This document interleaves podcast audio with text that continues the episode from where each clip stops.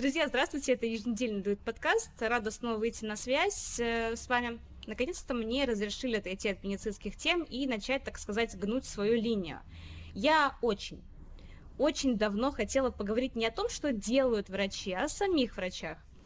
До сих пор я вижу как к специалистам отношения как к обслуживающему персоналу, и меня это просто каждый раз немного злит. Моим собеседником сегодня будет Богдашкин Иван Александрович, врач сердечно-сосудистый хирург, врач ультразвуковой диагностики. Здравствуйте. Здравствуйте. Вы выглядите достаточно молодым. Подскажите, пожалуйста, сколько вам лет? 33 года. А, расскажите тогда немного о себе. Где вы учились, как, какой опыт работы? Ну, учился я в Красноярской государственной медицинской академии э, имени воина Есенецкого. Закончил в 2014 году, затем поступил в интернатуру по общей хирургии и пока проходил эту интернатуру, мне понравилось в отделении сердечно-сосудистой хирургии. То есть очень хороший был коллектив, очень много мне показал, рассказал, ну, чем, собственно, вызвал у меня большой интерес именно к этой профессии. И как только закончил интернатуру, я сразу же поступил на сердечно-сосудистую хирургию. После этого э, я уехал работать к себе на родину, это Республика Хакасия, город Абакан. Там работал сосудистым хирургом э, в республиканской больнице имени Галины Яковлевны Ремешевской. После этого э, я решил немножечко расширить свои знания, в частности во флебологии, и прошел обучение по ультразвуковой диагностике и лазерному лечению вен. Ну и потом получилось так, что судьба занесла меня в Новосибирск. Мне этот город очень понравился. Работал я в клинике в 2019-2020 году. Но, скажем так, поступило предложение, от которого я не смог отказаться. А, это работа в больнице скорой медицинской помощи города Красноярска, где я, собственно, и проработал с 20 по 23 год включительно. И лишь недавно я решил переехать в Новосибирск, так как город мне все-таки больше нравился. Ну и, собственно, я тут. Первый раз слышу такую историю, чтобы врач из муниципалитета в частное, а из частного обратно в муниципалитет, а потом обратно в частное. Хорошо, спасибо большое. Вам нравится медицине в общем, если смотреть? Я очень люблю свою работу. Мне безумно нравится помогать людям, потому что когда пациент приходит э, с какой-то проблемой, и ты можешь ее решить, э, после лечения то есть это даже по выражению лица видно вот эту благодарность. То есть тут даже слов каких-то не нужно. И от этого вот как-то мне ну, становится на душе легко и понятно, что я правильно выбрал себе профессию. Вы, как я говорила, выглядите несколько моложе своих коллег. Расскажите, пожалуйста, нет к вам какого-то отношения, как якобы молодому специалисту, потому что вот ваш коллега, правда, не сосудистый хирург, а уролог Элбай Салимович, прямым текстом говорит, э, да, часто не доверяют, относятся как к непрофессионалу. Было у вас такое?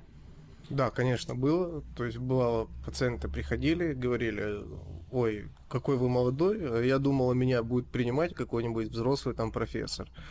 Но тут нужно понимать, что не все врачи сразу после университета становятся какими-то взрослыми или старыми там, мужчинами. То есть нет. Но я бы сказал, я решил эту проблему достаточно просто. Я просто начал отращивать бороду. Неплохо. Но у вас стаж 9 лет. Да, стаж 9, 9 лет. лет. Я по своей скромности редко с кем разговариваю на работе, но мне приходится наблюдать. Заметила одно ваше перевоплощение такое. То есть на перерыве вы что-то ходили активные, такой задорный, разговаривали со всеми. Потом я увидела, как вы общались с пациентом. Это был пожилой мужчина, ему было очень тяжело передвигаться, и вы так собрались, такой холодный, серьезный. Есть мнение, что это лицемерие есть мнение, что вот в разделении личности врача и личности человека, ну, у всех врачей есть такое. И вот я хотела уточнить, вы к какой категории относитесь? Быть серьезным и холодным, или все же надо быть с пациентом другом, открытым и искренним?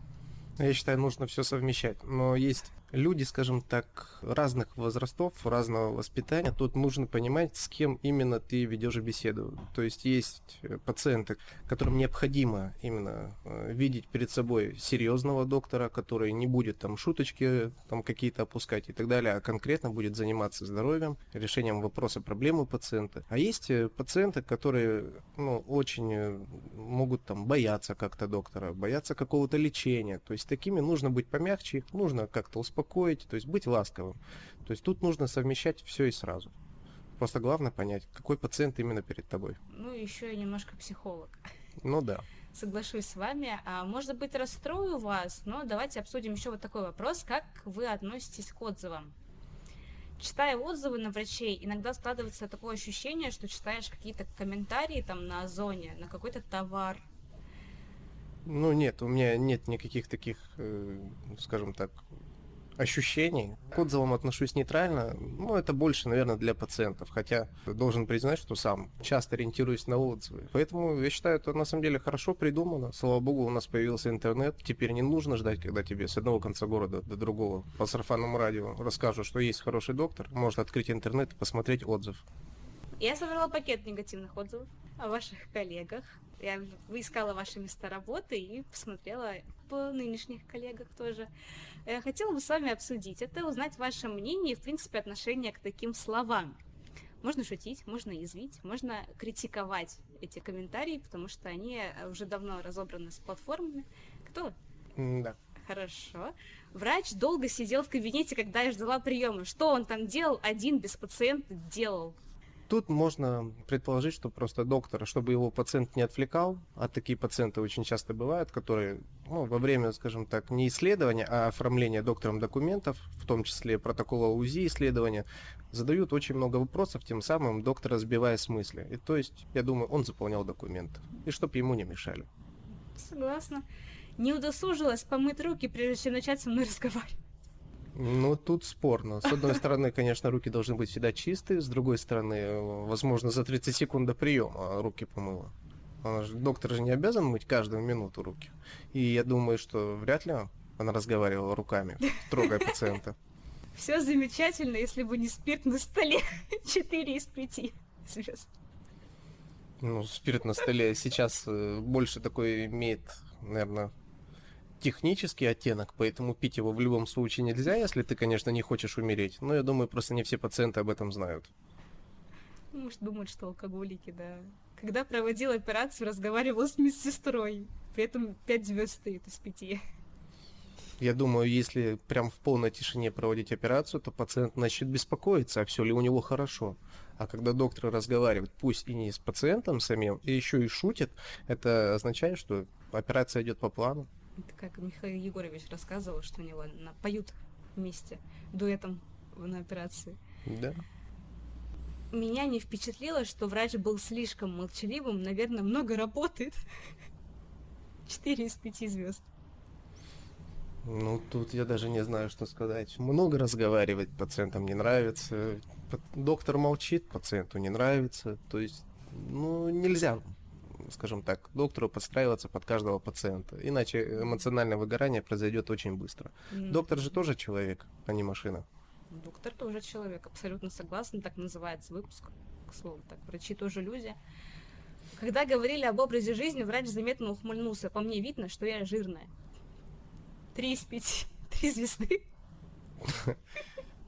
Ну, я не знаю, как прокомментировать, но крайне маловероятно, что доктор бы стал высмеивать пациента из-за его лишнего веса. Я бы даже сказал не то, что крайне маловероятно, это, я думаю, невозможно. Самый популярный, наверное, вообще комментарий по поводу врачей. Врач не улыбался на приеме. Что его так огорчило в жизни? Три из пяти. Я думаю, если бы доктор именно сидел весь прием улыбался, то пациенту бы могло показаться, что он, ему смешно над проблемой пациента. Ну, то есть тут, опять же, Это такая ситуация. Говорят, да. да, что врач не улыбается, врач невежливый, врач холодный, врач э, вообще не со мной. Ну, у меня вроде бы таких отзывов не было. Попросили снять штаны. Зачем это для УЗИ ног? Ну, тут тоже мне попадаются такие пациенты, которые начинают задирать штаны до колена, нате, смотрите. Почему-то они думают, что нижние конечности начинаются от колена и вот до стопы. При этом на мой вопрос, а как называется промежуток тогда между тазом и коленом, ничего не могут ответить. А надо же, получается, смотреть откуда? От паха? Ну, ножки у нас начинаются да, от таза, или если смотреть по передней, скажем так, э, стороне человек, то да, от паха. Никогда не понимал, зачем врачи носят такие ублюдские шапочки с уточками. Неужели частная клиника не может себе позволить нормальные колпаки? Три звезды. Опять же, это больше для понятия настроения, то есть тут уточки, по-моему, даже очень прикольные. Вот у меня есть даже шапочка с шариками, которые смеются. Очень мило. Впечатление осталось не очень хорошим. Доктор выглядела так, будто бы я умираю, а у меня просто сахарный диабет. Две звезды. Ну, я думаю, доктор просто был опечален тем, что у пациента есть сахарный диабет, который, в принципе, очень сильно отягчает любые заболевания. Врач опрятный, подтянутый, красивый, но по нему видно, что он только что ел. Неужели нельзя следить за этим? Как она это поняла? Может, довольный? А как следить? Я просто не очень понимаю. А То как есть работать? питаться перед работой и после работы? Ну, может, смена сколько-то длится у врачей? 8 часов также? 9. 9 часов. Часов Плюс на работу и плюс с работы. То есть, ну, это часов где-то 10-11 не кушать, ну, это как бы Ну, серьезное заявление. Врачи сверхлюди просто, потому что им надо есть, им не надо, Разумеется. разумеется. Почему толстый, даже жирный врач указывает мне, что я должна похудеть? Вы в своем уме? Но я думаю, этого толстого или жирного врача, наверное, вряд ли как-то беспокоит суставы или спина или варикоз. Это я вот, думаю, да. он рекомендует пациенту, у которого есть с этим проблема. О, наконец-то мы получили ответ на это, потому что все жалуются, что эндокринологи имеют лишний вес и ничего с этим не делают, а люди людей заставляют не есть, сидеть на этих бесхлебных диетах, считать хлебные единицы. Нет, на самом деле, как бы избыточная масса тела это не обязательно диета. То есть это может же быть и гормональное какое-то нарушение, и проблемы, ну, опять же, с той же щитовидной железой, которая либо никак не контролируется, либо очень тяжело контролируется. То есть тут м, просто самый простой способ, скажем так, это начать с диеты. Поэтому как бы мы всегда рекомендуем придерживаться диеты. А уже остальные вопросы там, по лечению оставляем другим специалистам профильным. Мгм. Спасибо за пояснение.